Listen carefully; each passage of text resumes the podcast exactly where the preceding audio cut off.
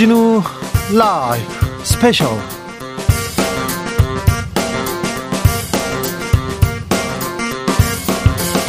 2023년 1월 21일 토요일입니다. 안녕하십니까. 주진우입니다. 토요일 이 시간 일주일 동안 있었던 가장 중요한 일들 정리해드리는 그런 시간 갖고 있습니다. 시사 일타 강사 두 분 모셨습니다.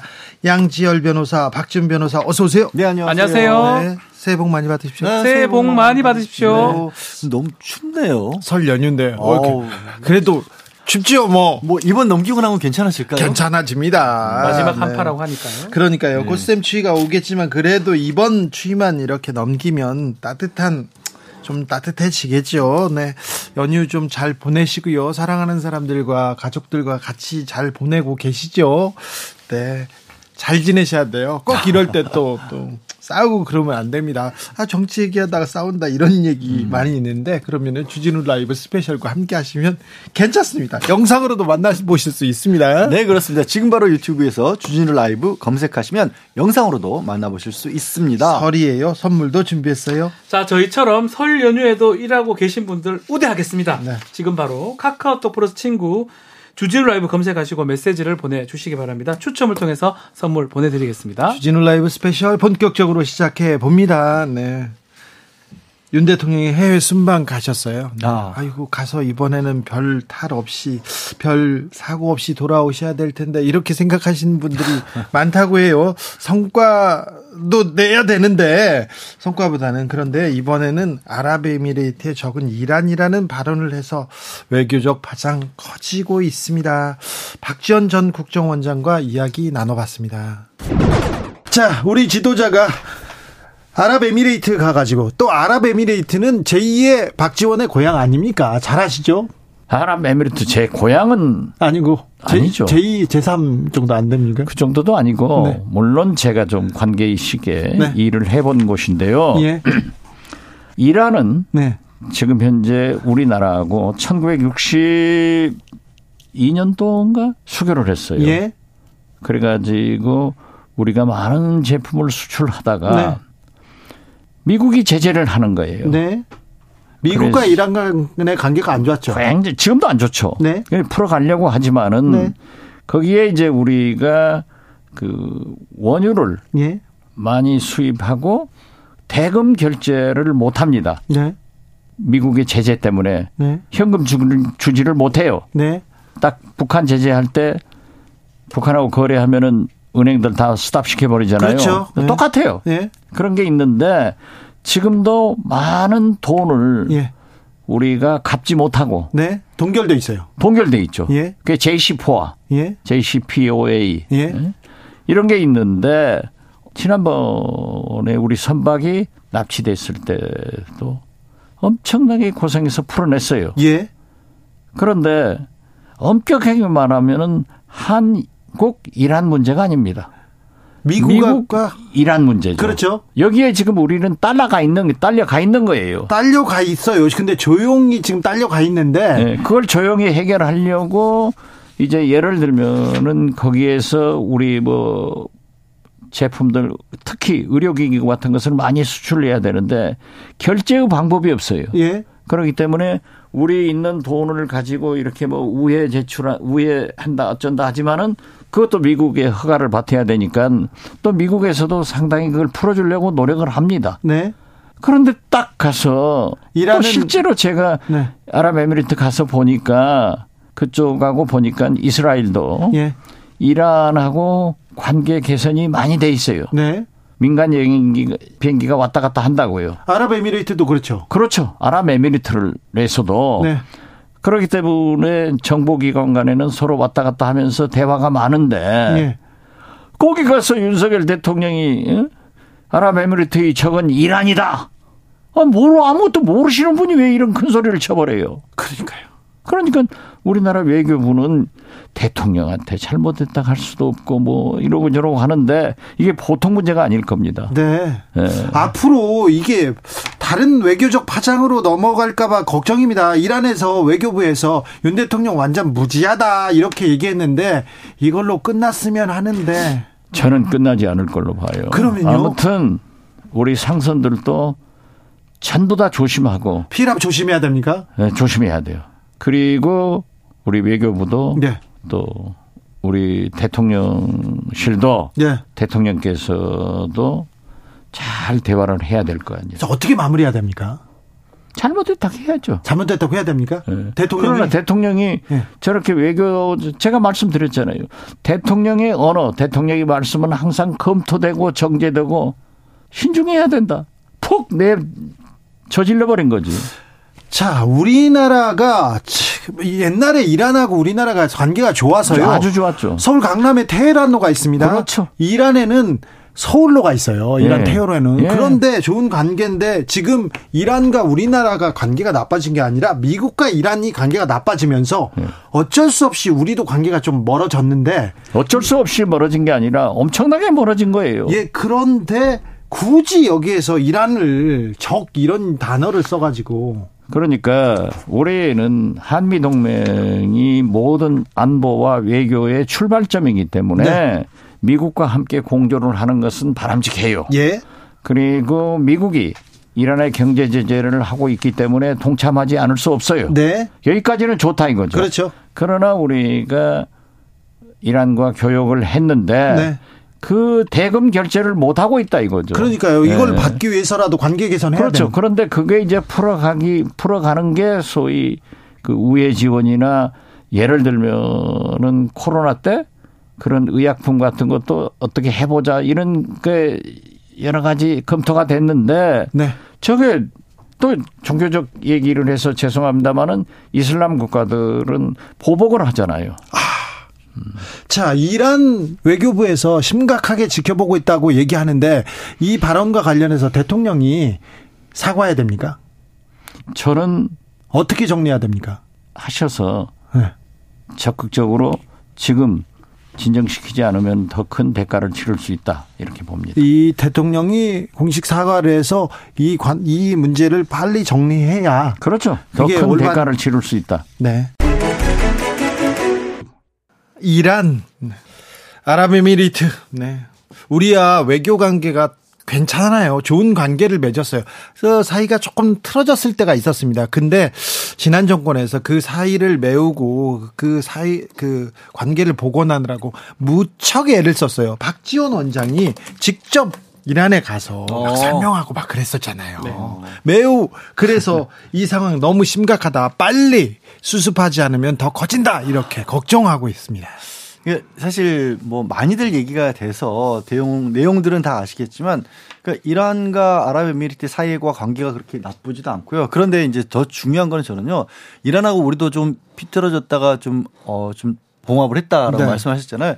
이란이 사실 잘못한 게 좀 있었기 때문에 국제사회에서 그동안 제재를 많이 받았고 지금도 미국으로부터 제재 중입니다. 네. 경우가 있습니다. 그렇기 때문에 좀 예민해져 있는 상태예요. 우리나라하고는 62년부터 국교도 있고 우리가 거기서 석유도 많이 사오고 그랬지만 아유 강남 가면 테헤란로 있잖아요. 테헤란도 있고 서울로도 이란에 있다고 하네요. 네. 그런 정도 관계지만 그래도 현재 나라 자체가 좀뭐 어려운 상황이기 때문에 아랍에미리트하고도 지난해부터 겨우 이제 외교 관계를 좀 정상화하고 있는 그런 상황이지 않습니까? 그러니까 그렇게 민감한 국가이라서 조심해야 되는데 거기에 대고 군부대에 가서 적이라는 표현을 쓰는 바람에 이게 외교 관계에서는 사실 있을 수 없는 일을 벌인 거죠 대통령이.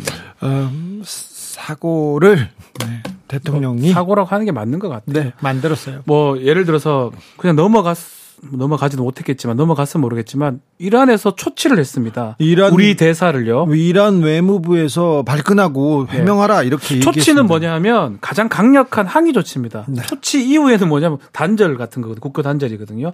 국교가 있는 상태에서 정상적으로 강력하게 비판하고 항변하고 부를 때 초치를 하는데 초치를 했다는 거는 이란이 지금 상당히 기분 나쁘다 잘못했다라고 하는 거고요. 공식적으로 항의했는데 항의한 거죠. 네, 네. 근데 또 우리가 좀 저는 좀 조금 아쉽 다고 생각되는 부분이 마초치를 또 우리가 해버렸어요. 우리도 마찬가지로 이란 대사 들어라 그래가지고 뭐 설명하고 이런 부분 했다고 하지만 초치라는 걸 한다는 게 문제인 거예요.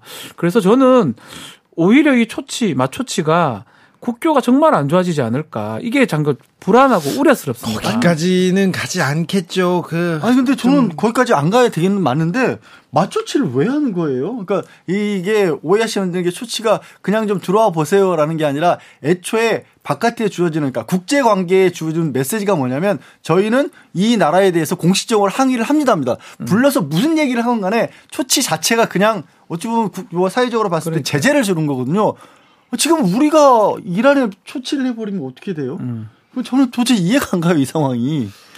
그러니까 그런 부분까지 합쳐가지고 사실은 호르무츠 해협이 뭐 그쪽에 많은 원유선 이런 것들이 왔다 갔다 하기도 하고 몇 해 전에는 우리 상선이 네, 피랍됐지 않습니까? 실제로 대통령 발언이 이제 안보적으로 위협이 되는 게 지금 해운 협회에서 공문을 보냈대요. 호르무츠 해협 갈 때 좀 조심해라.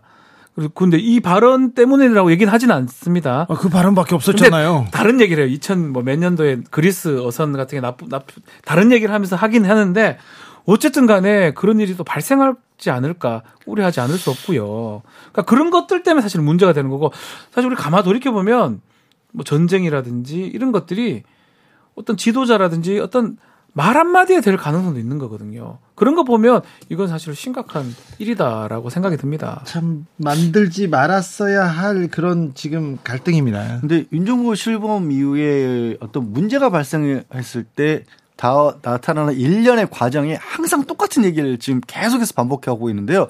뭔가 문제가 터지면 그 문제도 문제지만 음. 그거를 수습하는 과정이 더 큰 문제를 불러일으키고 있어요. 그렇습니다. 지금 어, 대통령실이 그리고 대통령이 나와서 적극적으로 이렇게 어, 해명하고 빨리 정리하는 게 낫다. 이렇게 전문가들은 지적하고 있는데 아, 뭘 잘못했냐? 아, 그러니까요. 이렇게, 이렇게 반응합니다. 지금 당장 국회에서 외교통상이 열려서 외교부 장관 불러서 아, 이런 일이 있었는데 어떻게 된 거냐 이런 얘기를 주는 과정에서 국민의힘 측 당장 전수석 비상대책위원장도 여당 대표가 아 그 위협적인 존재란 얘기지 그게 뭐 사실 아니냐 그거는 그게 뭐가 문제냐는 식으로 얘기를 해버리고 문제잖아요. 아니 지금 여당의 최고위원 그 김영민 비상대책위원인가요? 최고위원인가요? 네. 그분도 아니 적이라고 했다가 적이 아니니까 그냥 위협적인 존재라고 수정한 겁니다. 이런 식의 얘기들을 계속 대통령을 도와준답시고 얘기하시는 것 같은데 그게 지금 국가적으로 봤을 때 도움이 안 돼요. 그거는 대통령의 발언이 실수가 아니라 잘하는 거다, 공식적인 거다라고 오히려 더 공고하게 그렇죠. 만드는 거거든요. 자. 이렇게 문제를 푸는지 모르겠어요. 바이든 날리면하고 똑같아요. 그 예를 들어서 지금 시즌 2라고 자꾸 얘기를 하는 이유가 뭐냐면 패턴 자체가 똑같거든요. 오해라고 자꾸 그래요. 한 사람이 딴 사람이 향해 대통령이 발언한 부분이고 너희들이 잘못 들은 거다. 나는 그런 뜻 아니다. 이런 식으로 얘기를 하면서 거기에 맞게 여당이 같이 좀 모양새를 같이 가는 모양새거든요. 이렇게 되면 지금 양 변호사 말한 것처럼 결국은 이게 공식적으로 그냥 그렇게 가겠다라고 비춰질 수 있다라는 거예요. 자, 그런데요. 바이든 날리면은 국민들한테 우리 국민들한테 뭐 이렇게 뭐라고 해야 되나요? 뭐 그렇게 설명할 수도 있는 문제인데 그렇죠. 그 그걸 가지고 미국에서 또 그냥 말실수니까 넘어갔어요. 그리고 뭐 문제 삼지 않는다고 했는데 이번은 좀 다르지 않습니까? 그렇죠. 이란에서 공식적으로 외교부가 바이든 날리면은 미국 입장에서 봤었을 때도 그걸 미국에서 공식적으로 문제 삼을 수 있는 상황은 아니었잖아요. 아, 그렇죠. 그냥 네. 그냥 아 우리는 뭐 모르는 걸로 하겠다 이런 식의 정도였고 실제로도 그냥 말씀하신 것처럼 일종의 해프닝 정도였을 거를 사실 이것도 좀 문제를 키운 거죠. 네. 어, 대통령실에서 대응을 좀 바로 어, 설명했으면 바로 잘못했다고 했으면 이것도 네. 끝날 문제입니다. 아니, 잘못했다고 한 게 아니라 그거를 보도했던 MBC에 대해서 전용기 안 태운다 그랬지 MBC에 지금 외교부는 소송까지 걸어서 일을 더 키웠단 말이에요. 근데 지금 이란 같은 경우에는 이란 외무부 공식 홈페이지에 여전히 한국 정부의 해명을 기다린다라고 딱 하니 공식 입장을 발표했어요. 네. 어, 아시겠지만 이란이라는 국가는 국제사회에서 그동안 좀 힘들게 대우를 받았던 이유가 여전히 신정일치 사회이고 국가 지도 체제가 굉장히 좀 권위적인 체제잖아요. 거기다가 군이 막강한 수비대가 있습니다. 네. 막강한 영향력을 미치고 있어서. 근데 그런 국가에 대해서 적이라는 표현을 했고 그 국가도 적을 만, 적으로 만들었어 갑자기. 그러니까 외교는 가장 중요한 게 국제사회에서 친구를 많이 만드는 그렇죠. 게 외교 아닐까요? 근데 왜 안 해도 될 적을 만들고 계신지. 핵도 아, 있죠. 참. 이란 같은 경우는 호르무츠 해협을 어쩌면 거의 지배하다시피 할 수 있는 네. 나라였고 지금 말했던 것처럼 군대가 일반 군대가 아닙니다. 혁명 수비대예요. 우리가 예상할 수 없는 방향으로 튈 수가 있는 거거든요. 오히려 정말 적이라고 하더라도 적이 아닌 것처럼 얘기해야 되는데도 아닌 걸 갖고 기정사실화한 거 대통령 리더 입에서 나왔기 때문에 이 부분이 가장 문제인 겁니다. 네. 빨리 방향 좀 저는 지금이라도 뭐 좋겠어요. 늦게 늦었다마 정말 미안하다 잘못했다 그냥 좀 격려 차원에서 실수가 됐다 그러면 끝날 일입니다 사실은 잘못을 사과하는 것은 잘못을 빨리 인정하고 해결하는 것은 또 용기의 한 지혜의 한 부분이기도 합니다 그렇기 때문에 어, 실수를 실수를 빨리 사과하고 넘어가야죠. 이 문제를 그냥 언제까지 이렇게 둬서 야 뭐 괜찮을 텐데 그러다가 만약에 불상사가 일어나면 이거는 그건 어떻게 감당? 근데 저희 저희가 지금 얘기하고 있다 보니까 갑자기 든 생각인데 대통령실의 공식 입장에 따르자면 저희 얘기가 지금 잘못된 얘기인 잘못된 거잖아요. 우리가 잘못됐다고요? 우리가 왜냐하면 대통령실에서는 적이라고 말한 게 오해라고요. 오해라고요. 아니 말했잖아요. 격려 차원에서 한 거라고요. 적이라고 격려 차원에서 한 거라고요. 그렇게 받아들이지 않으실까? 이게 네. 정부를 비판하고자 하는 게 아니라 이건 음. 어느 정부가 어느 정권을 잡고 있다라는 게 문제가 아니라 저도 대한민국 안에서 살아야 되니까 대한민국이 자. 문제가 없기를 바라는 아, 그러니까요. 거죠. 좀 불안합니다. 네. 만약에 아, 아 이거 해프닝이고 그냥 지나가자 아무것도 아닌 거 가지고 왜 그렇게 대통령만 비판하고 있어 이렇게 생각하시는 분들은 음. 자 문재인 대통령이 아랍에미레이트에 가서 이런 발언을 했다고 생각해 보세요. 그래서 이란에서 공식적으로 문제 제기하고 나섰다. 이렇게 생각해 보시면 네. 답은 나왔죠. 네, 답은 가만히 나왔죠. 있겠습니까? 네. 언론이고 뭐 뭐고 가만히 있었겠습니까? 네. 뭐 문재인 대통령이 그런 실수를 하거나 뭐 하지 않았기 때문에 뭐 그렇게 가정하는 거지만 그래 따지고 보면 이 대통령의 발언 매우 중요하고요. 국익하고 직결되기 때문에 지금 국익 우리가 사실 국익을 몇 점 매길 수는 없지만 지금 말한 것처럼 불상사라는 거는 만약에 일어나게 되면 국익에 큰 훼손을 주는 거거든요. 그러니까 지금이라도 사과를 하는 게 저는 맞다 생각이 듭니다. 몇 해 전부터 우리나라의 위상이 국제적으로 어떻게 평가받는지 어떻게 이렇게 대우받고 있는지 어 우리가 다 증명하고 우리가 다 어, 목도 했지 않습니까? 그렇죠. 그렇잖아요. 아니, 대통령도 윤석열 대통령도 본인이 직접 그런 얘기를 했었어요. 음. 어, 해외 무대 나가봤더니 다른 나라 정상들이 먼저 와서 막 BTS 얘기하고 그러더라. 우리나라 위상 굉장히 높더라. 본인도 얘기를 하셨거든요. 자, 그런데 그 이후에 이후에 계속 외교적으로 성과까지는 아니더라도 참사라는 얘기가 나오고 사고, 해프닝 이런 단어가 계속 나오고 있습니다. 이거 대통령실에서 그리고 외교부에서 각별하게 좀 신경 쓰셔야 됩니다. 어떻게 적어줬고 어떻게 알려줬으면 이런 얘기가 나왔는지 그렇죠. 이거는 제 보고를 다 해서 일어나고 뭐 UAE 관계 다 보고하고 아는 상태에서 가야 되는 거거든요. 그리고 브리핑을 했을 거 아니에요. 했어야 되죠. 했어야 네. 되고 그러니까 어떤 뭐가 문제가 되는지 알 수는 없지만 어쨌든 간에 외교 라인도 문제가 되는 거고 대통령 본인이 스스로 막 했다 그러면 또 그것도 문제가 되는 거고 네. 어쨌든 재발해서는 절대 안 되는 상황입니다. 그 뭐 대통령실이 됐든 외교부가 됐든지 간에 대통령에게 진언을 하는 사람들이 좀 없어 보여요. 그러니까 계속 문제가 생겼을 때, 아, 이 부분은 진짜 방향이 이렇게 가면 안 됩니다라는 식의 고언을 드릴 수 있는 사람이 없기 때문에 네. 계속 잘못된 방향이 됐는데도 그, 대통령도 다른 생각을 못 하시는 게 아닌가 그 싶어요. 그 이후에 대통령 홍보수석실에서 이렇게 판단하고 어, 대국민 메시지를 내는 걸 보면 굉장히 심각합니다. 그, 무능하다, 이렇게 비판이 계속 나오고 있다는 것도 유념해 주시기 바랍니다. 고쳐야죠. 잘해야죠. 국민들을 안정시켜야 될 거 아닙니까? 아, 자, 그런데요. 해외 순방 뉴스가 원래 대통령이 해외 순방 가면 순방의 성과를 가지고 이렇게 대국민 홍보를 하면서 정권의 지지 이 좀 기반을 닦는 거 아닙니까? 네. 그런데 하나도 보이지 않습니다. 국민의힘에서 내전 같은 아. 내분이 계속되고 있습니다. 나경원 견제 계속 이어지고 있는데 어, 대통령실에서 이렇게 이렇게 열심히 어, 여당의 한 중진 정치인을 이렇게 공격하는 경우를 봤나 이렇게 생각했더니 초선 의원들이 또 집단 성명까지 냈어요. 그런데 초선 의원인데 연락을 받지 못했다는 허은하 의원 어떤 얘기가 있었는지 국민의힘은 어떻게 돌아가는지 물어봤습니다. 허은하 의원께서는 저 초선 의원들 성명에 이름 안 올리셨더라고요. 네, 그렇습니다. 네. 근데 나중에 막 들었어요. 허은하 의원한테는 연락이 안 왔다고요?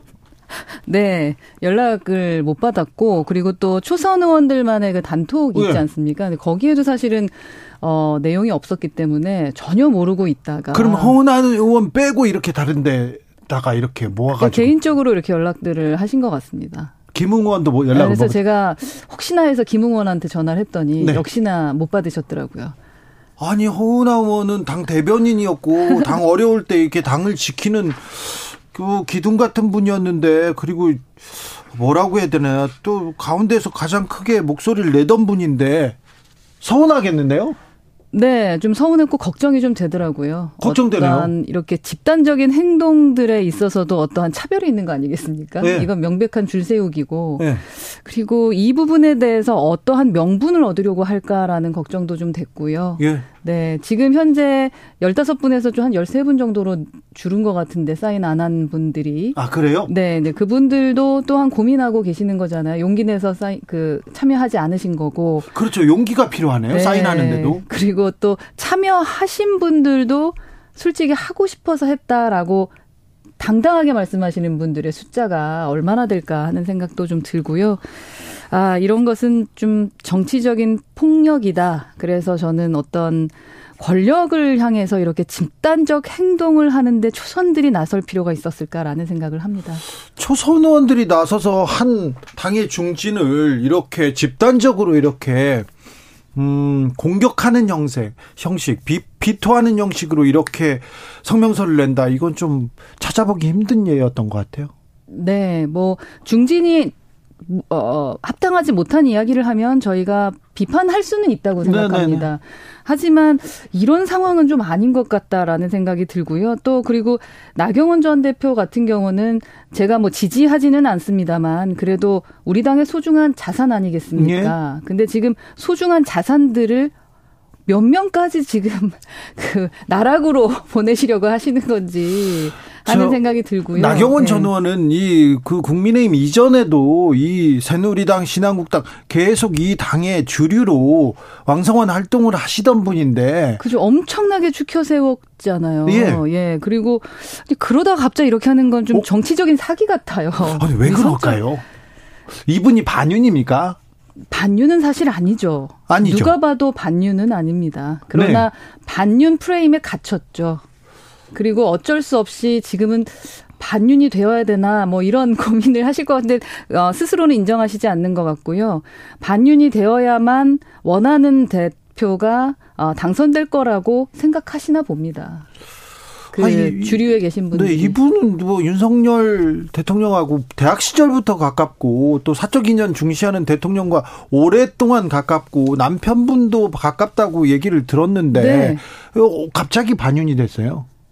그런데요, 아, 이준석 전 대표도 그랬던 것 같고, 그 다음에 유승민, 그 다음에 나경원, 그 다음에 또, 또, 또 누가, 아, 누가 또 이렇게 다른 당권 후보가 부상하면 또 그 사람한테 또 달려갈 거 아니에요? 그 사람한테요? 네. 왜, 뭘 하기 위해서요? 몰라요. 그런데, 어, 이거 좀, 국민의힘 내부에서, 아, 윤핵관이 아니면, 윤 대통령의 눈밖에 나면 좀 이거 어려워지는 거 아니냐, 이런 생각을 할 수도 있겠습니다. 윤 대통령의 눈밖에 나면은 어려워질 것이다라고 생각할 수는 있죠. 왜냐하면 지금 대통령이 되신 지 얼마 안 됐으니까. 하지만 그게 문제가 아니라, 윤핵관에 눈에 들지 않으면 큰일 날 것 같다라고 네. 생각하는 게 문제인 거죠. 그렇죠.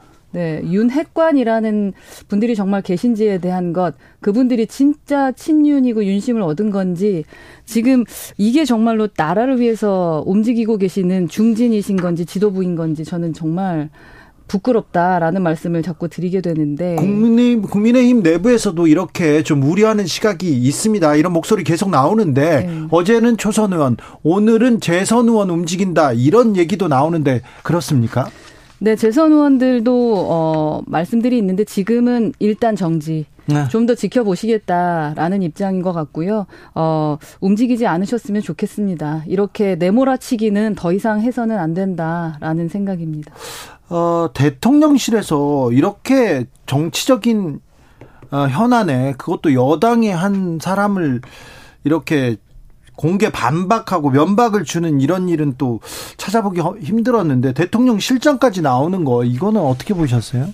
그러니까 이게 누군가 비토하는 일에 줄 세우는 듯이 내모는 것 같은 것을 대통령실도 당에서도 해서는 안 되는 거죠. 네. 예, 그래서 이거는 좀 잘못된 생각을 갖고 계신 것 같다라고 국민들 모두 생각하실 것 같아요. 네. 아 근데 허은하 의원님께서 네. 소신대로 지금 다 맞는 말씀인 것 같은데 상식적인 말인 것 같은데 이런 상식적인 말을 하는 거에도 굉장히 큰 용기가 필요할 것 같아요. 상당히 용기가 필요합니다. 네. 이 네, 제가 발언하는 것을 듣고 이젠 또 나에게 어떤 공격들이 들어올까라는 생각을 합니다만 그러니까요. 예, 그래도 저는 얘기해야 된다고 생각합니다. 옳은 거는 옳다, 그른 네. 것은 그르다.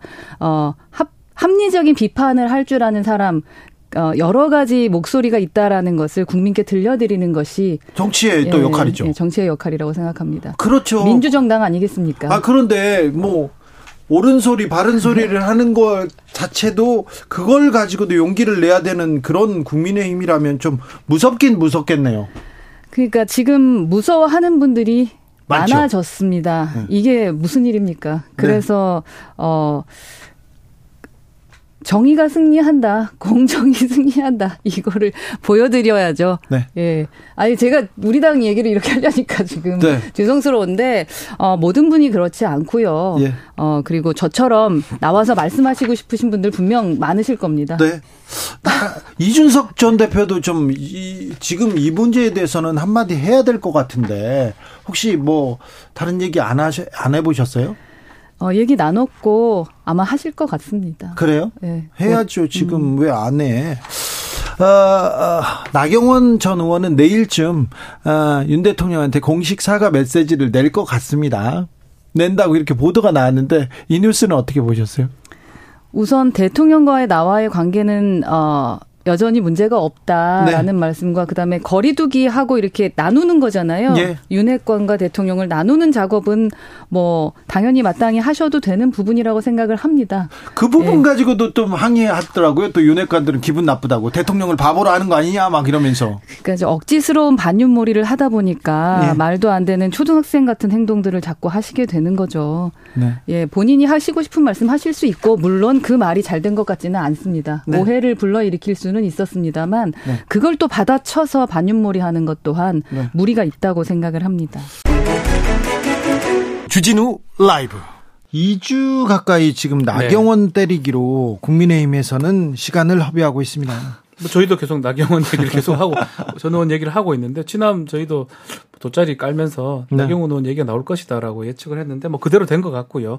근데 문제는 여러 주, 주위 사정이 그렇게 나경원 의원한테 좋게 돌아가는 것 같지 않습니다. 아, 당에서 이렇게 당에서 대통령실에서 이렇게 적극적으로 이렇게 비토를 하는 초선들이 집단적으로 성명을 하기도 하고 쉽지는 않다. 저는 지난번에도 계속 아니 나전 의원 뭐 상황에 대해서는 여러 가지 뭐 지난주에도 말씀을 드렸기 네. 때문에 저는 이번에 이제 허원하 의원 인터뷰한 게 초선 의원들 집단 행동 때문이잖아요. 네. 사실 40명이 넘는 의원들이 연판장을 돌려서 나경원 전 의원에 대해서 비판을 했다라고 하는데 뭐 인원수로 따지면 70%가량이 된다고 합니다. 음. 국민의힘에서. 이렇게까지 해야 할까요? 저는 초선 의원들이 과거의 어떤 여의도 정치권을 보면 뭔가 당 내에서 좀 새로운 목소리, 우리 당이 이렇게 변해야 합니다. 우리 당이 구태에 있어서 뭐 대통령실이라든가 아니면 그 지도부가 좀 잘못하고 있습니다. 이런 거 할때 초선 의원들이 연판장 돌려서 목소리 내는 건 봤는데 네.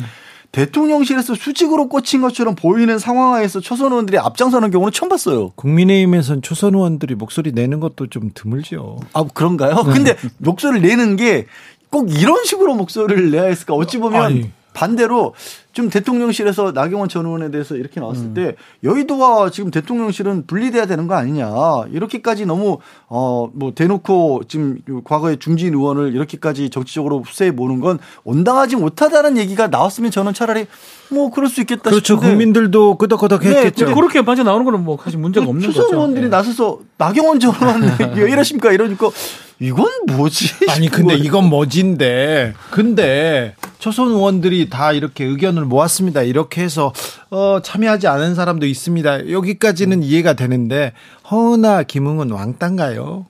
그런 것 같아요. 네. 아니 초등학교에서도 이러면 안 돼요. 반장 뽑을 때, 뭐, 뭐, 어 반장 뽑을 때, 너 너는 안 돼. 이렇게 이게 뭔가요? 아 그렇네. 그러고 보니까 아예 연락을 안 했다라는 거 가장 아니에요? 문제가 지금 결국은 이 조선 성명을 보면서 느끼는 게 공천 움직임이 지금 벌써부터 시작이 됐구나. 아 이거 무섭죠. 예, 공천을 받을 수 있는 사람들은 전화를 하는 거고 공천이 어렵다 싶으면 또 전화가 안 되기도 하고 공천에 대한 물밑 움직임도 계속 일어나는 것 같습니다. 또 지금 이른바 나경원 쪽 의원들이라고 불리는 사람들 또 유승민 쪽 의원들 불리는 사람들도 지금 가입한 모양새거든요. 옛날 같으면 절대 성명하지 않았던 분들도 지금 똑같은 목소리를 내는 거 봤을 때는 벌써 국민의힘은 전당대기 전이지만 총선으로 좀 들어갔다. 모든 의원들이 다음에 내가 공천을 받을 수 있냐 없느냐 여기에 포인트가 맞춰져 있는 것 같습니다. 지금 뭐 아닌 게 아니라 여의도 찌라시에는 이미 당협위원장들 구도가 다 명단이 지금 돌고 있잖아요. 심지어 이제 나경원 전 의원 지역구에 관련된 그런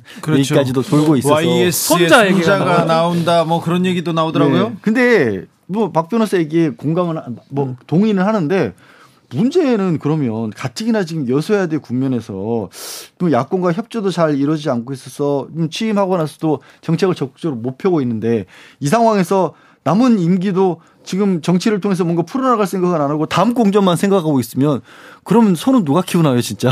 여의도에서 어떻게 봐야 되죠, 이거? 그냥 멈춰 있는 거예요, 국회는? 멈춰, 멈춰 있는데, 그, 글쎄요. 뭐. 멈춰 있는 게 아니라 싸우고 있는 거죠. 아, 아, 아 밥그릇. 아, 밥, 자기들끼리 싸우는. 네. 대통령실이 그래 가는데, 집권 여당 입장에서 또 다른 목소리를 내기 어렵고, 또 더 나아가서 내 밥그릇도 있는 거고, 나 뺏지가 문제가 되다 보니까. 국회의원들한테 그게 제일 중요해요. 제일 중요하니까요.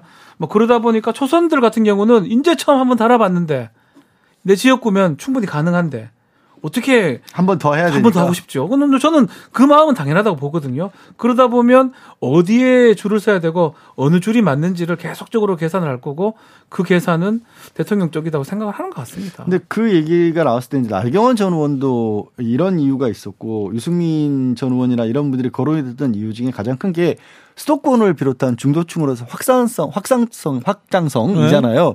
근데 이런 식의 모습을 보여버리면 확장성이라는 부분에 있어서는 제한될 수밖에 없고 상대적으로 물론 김기현 지금 의원 같은 경우는 본인이 확장성 있다고 하지만 네. 그게 아니라는 게 또 중론이잖아요. 자 윤핵관만 그러니까 아, 윤심만이 이 선거를 이길 수 있어 이렇게 얘기하는데 자 그렇다면 윤핵관 김기현은 국민의힘 당권을 잡을 수 있을까요? 그리고 총선에서 승리를 이끌 수 있을까요? 그게 그 총선의 승리라고 하는 게 어디까지를 승리의 목표로 잡느냐부터 저는 따져봐야 된다고 하는데 우리 그런 거 하잖아요. 작전 지도 같은 경우 고지 여기 여기 여기까지는 우리가 잡고 여기까지 내주고 이런 거 계산하잖아요. 그 계산에서 지금 상황을 보면 마치 일정 부분은 이미 그냥 버리고 가는 느낌이 드는 거예요. 아마 크게 중요하지 않아. 중요하지 않아. 확실히 가져갈 수 있는 음. 패 어차피 요만큼은 가져갈 수 있을 것 같은데 여기를 못 넘어설 그렇죠. 것 같아. 그러면 굳이 여기 넘어서려고 무리해서 마음에 안 드는 사람들 같이 손잡을 필요 없이 그냥 확실한 여기만 챙기겠다. 이렇게 비춰지기도 한다는 거예요. 국민의힘은 아마도 2016년도 새누리당 때 그때 총선을 생각하는 것 같아요. 당시 대통령하고 어, 최고위원이 아, 대표가 김무성 대표였습니다. 네네. 네. 그 공천 갈등을 우리가 다 봤었어요. 친박 진박 감별사 예. 나왔던 그때 총선입니다. 옥새 들고 나르고 네. 할때 그때 총선에서 사실은 뭐 174, 180 얘기 나오다가 결국 일당을 민주당한테 뺏겨 버렸었어요. 그 어떤 두려움이 있는 것 같아요. 조금 덜 어, 정당 아니, 의석을 확보한다 하더라도 그래도 대통령하고 같은 목소리를 내는 당 대표가 돼가지고 일사불란하게 가는 게 맞다라고 지금 단계에서는 지금 단계에서는 보는 것 같고요. 그 이후에 뭐 잘 된다면 뭐 의석을 더 많이 확보하면 좋은 거고 그러다 보니까 수도권에 있는 의원들이 대표되기보다는 대통령하고 목소리가 맞는 영담권 의원이 되는 그런 얘기가 지금 나오는 것 같습니다. 근데 이제 그 얘기가 박 변호사에게는 뭐 갈등 없이 일사불란하게 움직이는 모습을 보인다 이런 식으로 좀 정리를 할 수 있을 것 같은데 그런데 우리가 민주주의라고 하는 거는 기본적으로 늘 요란한 게 민주주의잖아요. 뭐 여당이 됐든 야당이 됐든 여기저기서 서로 다른 얘기들도 좀 나와주고 그 가운데서 살아서 움직이는 모습이 보여지는데 일사불란하게 쭉 이대로 대우를 갖춰서 가는 건 어, 글쎄요. 보통 정치권에서는 그런 게 바람직하지만은 않지 않나. 뭐 아니, 말씀하신 것처럼 진박 뭐 비박하면서 감별한다고 뭐 너무 막 싸고 이런 것까지 바란다는 건 아니지만 이렇게 그냥 쭉한 방, 한 방향으로만 간다라는 건 다양한 목소리는 못 들어가는 거잖아요. 그러면. 그런데 이렇게 이런 갈등이 이런 내분이 있었을 때 그때 선거에서 그렇게 내분이 있었던 당은 반드시 패했거든요. 어, 지죠. 지도록 돼 있어요. 그래서 네. 어, 분란은 좀 줄이고 음. 다른 목소리를 이렇게 돌리는데 이 분란을 그냥 적나라하게 쟤 아니야 이렇게 거의 그냥 가리키고 나서 그 다음에 음. 계속해서 집중적으로 타격합니다. 음. 이준석 전 대표 그랬고요, 네. 유승민 전 의원 그랬고요, 나경원 전 의원까지 다음번엔 누구야 이런 얘기도 나와요. 그게 그게 이제 총선을 생각해 보면 일반적으로 한 1년 정도 전부터 준비가 돼야 된다고 보는 게 맞는데 국민의 힘은 제가 좀 전에 말씀드린 것처럼 그래도 직전에 분란이 중요하지 지금 단계에서 정리를 해야 된다고 생각하는 것 같아요. 그런 것 같아요. 그러다 보니까 이준석, 유승민, 나경원까지 아마 또 나올 가능성도 있지만 저는 더 나오지는 않을 것 같거든요. 아, 근데 이준석, 유승민 둘까지는 그래 반윤이니까 어, 음. 그렇게 끄덕끄덕 하는 사람이 있는데 나경원 전 의원은 나경원 본인은 친윤이라고 왜냐하면 하거든요, 사실 실제로 우리가 뭐 정치적인 어떤 명분이라든가 실제 지향점이나 이런 것도 얘기를 많이 하지만 사실 그 안에서 움직이는 진짜 동기들을 봤었을 때는 개인적인 인간관계에서 나오는 것들도 되게 많잖아요. 네. 근데 그 부분에 있어서 나경원 전 의원은 이른바 윤핵관이라고 하는 그룹 내지는 특히 윤석열 대통령하고는 각을 질 이유가 없어요. 네. 개인적으로 가깝다고 알려졌잖아요. 네. 부부가 다 가깝다고 네. 알려졌잖아요. 그런데도 불구하고 이렇게까지 정말 십중 뭐, 뭐 뭐라고 십자포화라고 하더 하더 언론에서 그렇게까지 얘기를 할 정도까지 네. 그 공격을 당하는 걸 보면 주변에서 좀 어, 무섭기도 하고 약간 피할 수도 있을 것 같고요. 어긋나는 말 한마디 잘못하면 이렇게 되는 건가? 아니면 나경원 의원만 저렇게 하는 특별한 이유는 없을까? 그 얘기도 많이 돌잖아요, 사실. 음, 그렇습니다. 네네. 처음엔 재산 얘기하다가 남편 얘기까지 가족 공격을 막 합니다. 그렇죠. 아주 파상 공세가 되는 모양새고 이게 왜 그럴까? 왜 정말 그냥 친윤 비윤의 문제인지 양 변호사 지금 얘기했지만 또, 또, 또 다른 또 이유가 있는 건지 그, 그 정도로 지금 얘기가 나오고 있는 상황입니다. 그러니까 이해가 잘 안 가니까 그런 얘기들이 나오고 네. 그런 얘기들이 자꾸 나오는 건 저는 여당이나 대통령 입실 입장에서 봤었을 때도 바람직하지 않죠. 바람직하, 그게 갈, 그렇죠. 갈등을 줄이는 걸로 해석 안 되고 그렇죠. 오히려 더 엉뚱한 데에 의혹을 가진 시선으로 보게 되거든요. 예. 아, 나경원 전 의원 이 사태는 언제까지 계속될지 아, 설 밥상에는 일단 나경원 이렇게 올라갑니다. 여러분께서는 지금 주진우 라이브 스페셜을 듣고 계십니다. 주진우 라이브 스페셜 대통령 순방은 뉴스가 되지 않고 나경원 이 분란만 이렇게 계속 관심을 끕니다. 정치 뉴스의 탑을 계속 차지하고 있는데 어, 또 이 뉴스가 올라왔습니다. 검찰이 이재명 민주당 대표 추석하라 두 번째 소환장을 보냈습니다. 민주당은 어떤 입장인지 정성호 의원에게 들어봤습니다. 검찰 조사 엿새 만에 또 소환 통보 했습니다. 어, 법률가신데 이거 어떻게 보십니까? 뭐 설 이후에 좀 소환한다고 얘기하는데요. 네. 결국 뭐 설 밥상 위에 설 차례상 위에 이재명 올려놓겠다고 하는 뭐 그런 의미 아니겠습니까? 그러게요. 네, 뭐 지금 뭐 어쨌든 소환이 시기를 딱 보면 말입니다. 네.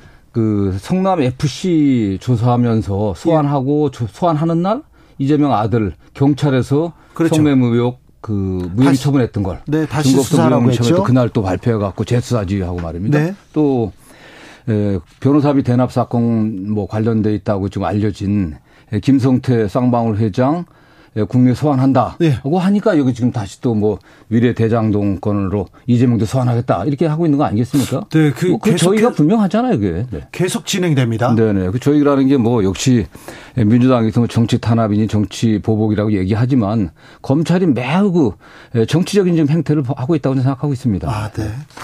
어, 한동훈 법무부 장관은 표적 수사 아니다. 네. 조폭 배우 수사는 검사의 의무다 이렇게 얘기하던데요. 뭐 이재명 지금 저 대표가 조폭의 배우입니까?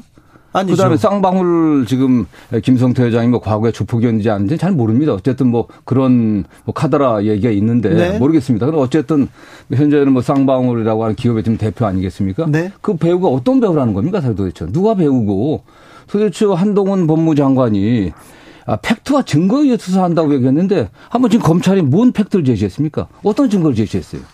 아, 제 부분을 묻고 싶습니다. 네, 대장동 수사 지금 몇 개월째 수사인지는 모르겠습니다만 근 1년 넘게 대장동 수사를 한다고 했는데 결국 배임과 부패 방지법으로 이렇게 부른다 이렇게 얘기 나왔습니다. 네네, 예. 어떻게 보십니까?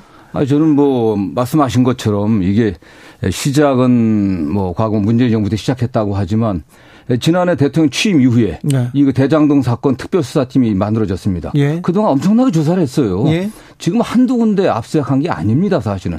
근데 배임이라고 하는 게 결국 대장동 에 관련해 갖고 그 개발에 관련해 갖고 그 성남시장으로서 임명 위배해 갖고 네. 어뭐 뭐 성남 시민에게 손해를 끼치고 대장동 그 일당에게 혜택을 줬다고 하는데 구체적으로 그게 어떤 건지 그 저 이재명 당대표의 배임이라고 하는 것에 대한 물증이 도대체 뭔지 좀 묻고 싶어요. 지금까지 검찰의 증거라고 하는 게 정영학 그 회계사의 녹취록입니다, 사실은. 녹취록 최근에 네. 검찰에 조사받았다고 하는 진술 내용들 예. 또 진술 내용의 대부분도 김만배로부터 들었다고 하더라라고 하는 게 검찰 안에서 계속 나오고 있는 겁니다. 사실 예. 뭐 객관적으로 나타날 수 있는 물증들은 좀 하나도 없어요. 압수수색 수없이 했다면서 네. 압수수색 과정에서 이재명 당대표의 어떤 혐의를 입증할 만한 물증이 있었으면 검찰이 벌써 발표했을 겁니다. 그럼 아, 없습니까? 물증, 아, 저는 없, 없기 때문에 지금 이러고 있는 거 아니겠습니까? 지금껏 안 나왔습니까? 안 나왔기 때문에 이렇게 하는 거죠. 자, 사실. 대장동 허가를 내주면서 대장동 일당한테 돈이 가고 네. 그돈 중 일부가 이재명 시장 그러니까 이재명 당 대표 주변으로 오지 않았습니까? 그건 되게 그 이전의 문제죠, 사실. 그렇죠, 네. 이전. 예, 지금 뭐 정진상, 뭐 김용이 받아, 김용은 어쨌든 뭐 정치학금 또는 뭐 받았다고 하는 게 그 이후에 뭐 수익이 창출됐 그 이유 것이고 네. 김저 정진상은 그 이전에 사신 돈이고요, 사실은요. 그렇기 때문에 대장동 개발 이익이 예. 개발 이익이 지금 나와 갖고서 예, 이재명의 측근들까지 갔다고 하는 증거는 좀 나오질 않았어요. 인물은 일부 지금 뭐 어쨌든 뭐 뇌물이라든가 네. 또는 정치항법 위반으로 또 네. 지금 뭐 길부 기소되어, 기소되어 있지만 네. 오히려 대장동에서 만들어진 수익이 흘러간 것은 다른 데 지금 나오고 있는 거 아닙니까? 그게 대표적인 게 50억 클럽이잖아요. 예. 그 곽상도 의원의 아들을 통해서 50억 받았다는 거. 네. 박영수 전 특검의 친인척에게 지금 처음에 뭐 100억대 했다가 130억대. 지금 그런 거 드러나고 있지 않습니까? 네. 또 오히려 그리고 윤석열 대통령의 그 아, 아버지 응? 집을 갖다가 예. 김만배 그 누이가 산 거 아닙니까? 예. 그런 돈들이 다 어디서 나왔겠습니까? 그럼 하나 조사하고 있지 않잖아요. 이런 그, 면에서 불공정하다는 거죠. 알겠습니다. 이, 이재명 대표 이번에도 검찰에 출석할까요? 모르겠습니다. 저는 뭐 이재명 대표가 뭐 굉장히 뛰어난 변호사였는데 본인 여러 가지 요소를 좀 판단해서 갈 거라고 보고 있는데요. 어쨌든 지난번 그 성남 FC 조사할 때도 좀 당당하고 의연하게 조사한다고 했는데 다만 지금 이런 식으로 검찰이 건건이 야당 제1야당의 대표를 건건이 불러내는 건 문제 있는 거 아니겠습니까? 이런 걸 갖다가 사전에 조율하고 네. 서면 조사를 할 건 서면 조사를 하고 네. 그 입장들을 좀 들어본 다음에 네. 그 다음에 소환 조사할 건 소환 조사해야 될 거라고 보고 있고요. 네. 그렇다고 하면은 서면 조사에서 정리하고 나면 모든 사건들을 모아서 중앙지검으로 모아서 한 번에 조사하는 게 최소한의 네. 이건 뭐 야당 대표로서가 아니라 예, 피고인의 네. 최소한 피고인의 인권 보호 차원에서도 그렇게 해야 되는 거 아니겠습니까? 네. 아무튼 뭐 이번에 출석한다고 하더라도 또 다음에 안 부른다 이런 법이 없기 때문에 고민이 좀 깊을 것 같아요. 꼼꼼히 부르는 거 아니겠습니까? 지금 네. 성남 FC 부른 지 며칠 됐습니까? 엿새 됐습니다. 예, 예. 그러고 나서 지금 또 다시 지금 뭐 예? 위례 대장동 부른다고 그러고 그다음에 또 뭐 백현동 부른다고 할 거고 그다음 뭐 변호사비 부른다고 할 거고 네. 그다음에 대북 송금 부른다고 할 거고 이런 게 할거 아닐 거 아닙니까? 알겠습니다. 그 저희가 뭐겠습니까 사실요. 네. 네. 아, 지난주에 음, 검찰 조사 받을 때 네네. 이재명 대표가 6시에 귀가하려고 막 무조건 귀가하려고 했는데 검찰이 내놓은 확보를 내놓자 당황했다 이런 기사가 나오더라고요. 아, 그 얘기가 도대체 어디서 나온 얘기입니까 도대체? 검, 검찰에서 나왔겠죠. 아, 검, 수사한 검사가 얘기하지 않으면 누가 할 수 있는 거겠습니까? 그 이재명 대표가 그런 얘기 했을 리는 없는 거고. 그렇죠. 수사 검사가 수사한 내용들을 그렇게 얘기해도 되는 겁니까, 사실요? 이거 너무 좀 언론 플레이가 좀. 언론 플레이 정도가 아니라 네. 지금 뭐 대장동 사건들 소위 말 이재명의 측근이라고 하는 기소된 그 이재명의 참모들을 수사 내용도 수사하고 나오면 바로 진술한 내용이 바로 언론에 바로 어?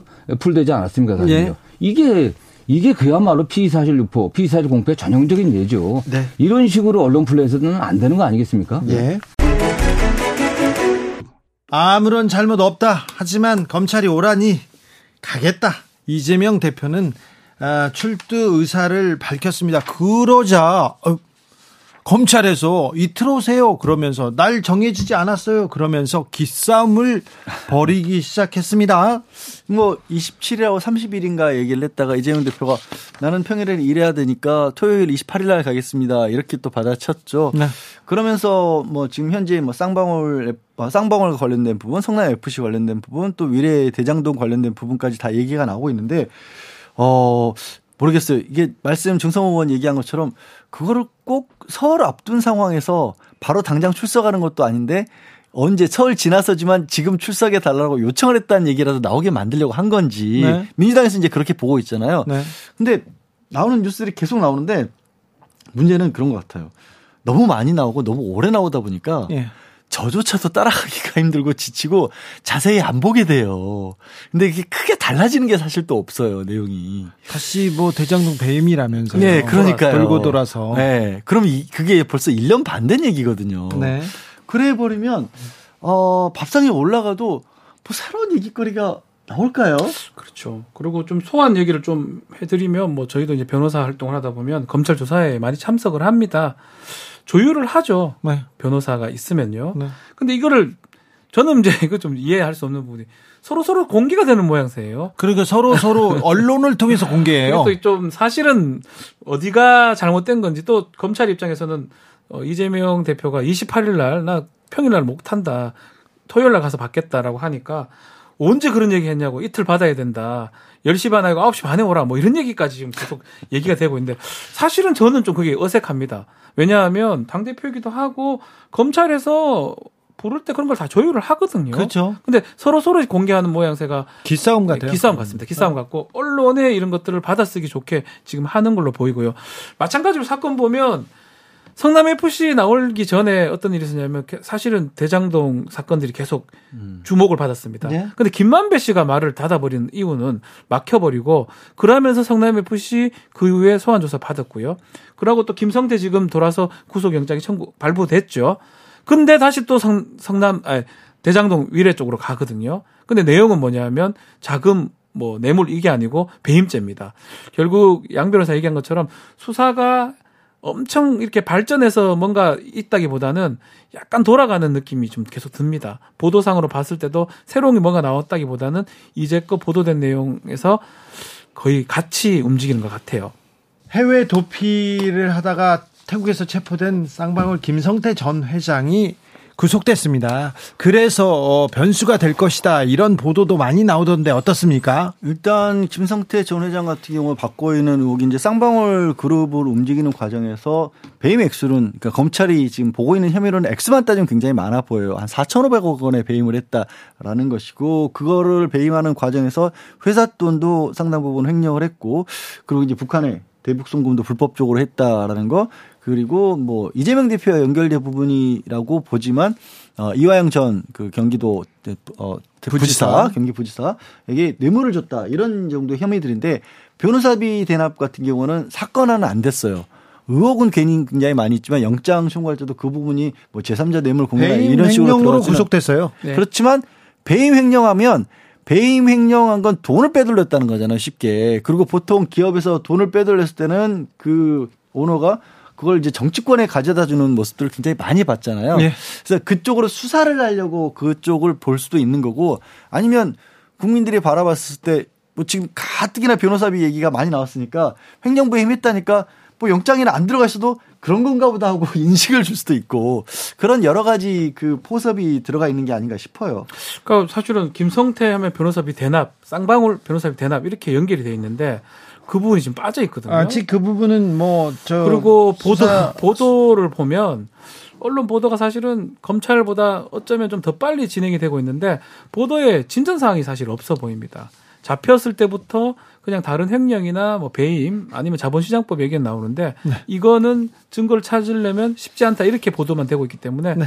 실제로 내용 자체는 뭐 여기서 다 말씀드리기 어렵지만 사실은 뭐 좀 오해되는 측면들이 꽤 많거든요. 쌍방울 그 특히 그 받았던 법무법인 입장에서 그렇기 때문에 쉽게 이 부분을 검찰에서 수사기관에서 입증하기는 어려울 것 같아요. 자, 검찰이 이 변호사비 대납 의혹을 어떻게 수사하는지도 좀 지켜보겠습니다. 그리고 어, 왜 민주당 그리고 이재명 대표 주변 사람들이 쌍방울하고 이렇게 왜 이렇게 관계가 많은지 이런 부분에 대해서도 어, 민주당의 해명이 필요한 것 같은데 이 문제는 어떻게 해소되는지 좀 지켜보겠습니다. 음, 아무튼 김성태 전 회장은 배임 횡령, 회사 돈을 네. 빼돌린 혐의로 구속됐고 아직은 이재명 대표와 아무런 관계가 없다고 나왔어요. 뭐 통화한 적은 있다고 아니 그것도 확실하진 않아요. 확실하지 않아요. 그게 김성태인지는 모르겠는데 누가 음. 술 먹자 술자리에서 전화를 바꿔준 적은 있는데 그거 확실하지 않 모르겠다. 네. 이 부분도 어떻게 되는지 지켜보겠습니다. 김성태 전 회장 그리고 이재명 대표는 어 우린 일면식도 없고 전화한 적도 없다. 전화 아니 전화번호도 가지고 있지 않다. 이렇게까지 얘기했는데 아, 상황 어떻게 되는지 검찰 수사 지켜보겠습니다. 자, 돗자리 펴볼까요? 아. 설 밥상에 뭐가 올랐습니까? 음식은 세 개거든요. 네. 대통령 부부 나경원 전 대표, 아, 전, 의원, 이재명, 이재명, 전 대표. 지금 어, 이런 구도가 대표. 계속, 네, 계속 대표. 흘러가고 네. 있습니다. 그 세 부류 중에 이제 밥상에서 어느 걸 이제 국민들이 많이 얘기할지. 저는 순방이 이제 끝났기 때문에 대통령 쪽이 아닌가 싶거든요. 대통령이 나가면 너무 뉴스를 많이 만들어요. 그리고 그냥 뭐 하여튼 많은 국민들이 설밥상에서 대통령 부부 얘기를 좀 더 하지 않을까. 네. 저는 개인적으로 생각합니다. 양지열 변호사? 저도 이란 얘기가 계속 나올 수밖에 없다라고 봐요. 왜냐하면 일단 이재명 대표 얘기는 아까도 말씀드렸다시피 너무 오래됐고요. 네. 신선도가 떨어집니다. 밥상에 새로 네. 올리기에는. 네. 그리고, 새로운 얘기가 안 나왔어요. 그리고 나경원 전 의원도 너무 많이. 나경원 전 의원도 좀 지겨워요. 2주간 얘기했어요. 네. 그거 남의 집 집안 싸움이잖아요. 네. 근데 이란 얘기는 소재 자체가 안 좋은 쪽이지만 선도가 있어요. 그렇죠. 신선도. 네. 그래도 대통령과 정부 여당한테는 이게 플러스 되는 쪽은 아니네요. 아니 그래서 아까 저희가 계속 말씀드렸던 게 빨리 정리를 했었어야 되는 거예요. 네. 연휴 들어오기 전에 정리를 했었어야 되는데 정리를 못 하고 안 하고 지금 연휴에 들어가 버린 거예요. 그렇군요. 네. 순방의 성과를 좀 얘기하기에 앞서 이 아, 이란 얘기가 계속 나오고 있어서 대통령실 그리고 어, 대통령은 이 부분에 대해서도 고민해야 될 것 같습니다. 주진우 라이브 스페셜 여기서 인사드리겠습니다. 양지열 변호사, 박준 변호사 연휴인데도 설날 연휴인데도 감사합니다. 네, 고맙습니다. 네, 네 새해 복 많이 받으십시오. 설 잘 보내십시오. 잘 네, 보내십시오. 새해 복 많이 받으세요. 어떻게 보내실 거예요? 잘 쉬어야죠. 가족들과 뭐. 함께. 어, 가족들과 함께. 예. 확실합니까? 예, 그렇게 보내. 방송 출연할 거죠. 방송 안 합니다. 네. 알겠습니다. 주진우 라이브 스페셜 여기서 마치겠습니다. 저는 다음 주 월요일 오후 5시 5분에 생방송으로 들어옵니다. 우리는요, 뭐 빨간 날도 생방해요. 아. 연휴 때 일하시는 분들 때문에 저희가 편안하게 연휴 보내고 있습니다. 감사하다는 말 특별히 다시 전합니다. 지금까지 주진이었습니다. 새해 복 많이 받으십시오.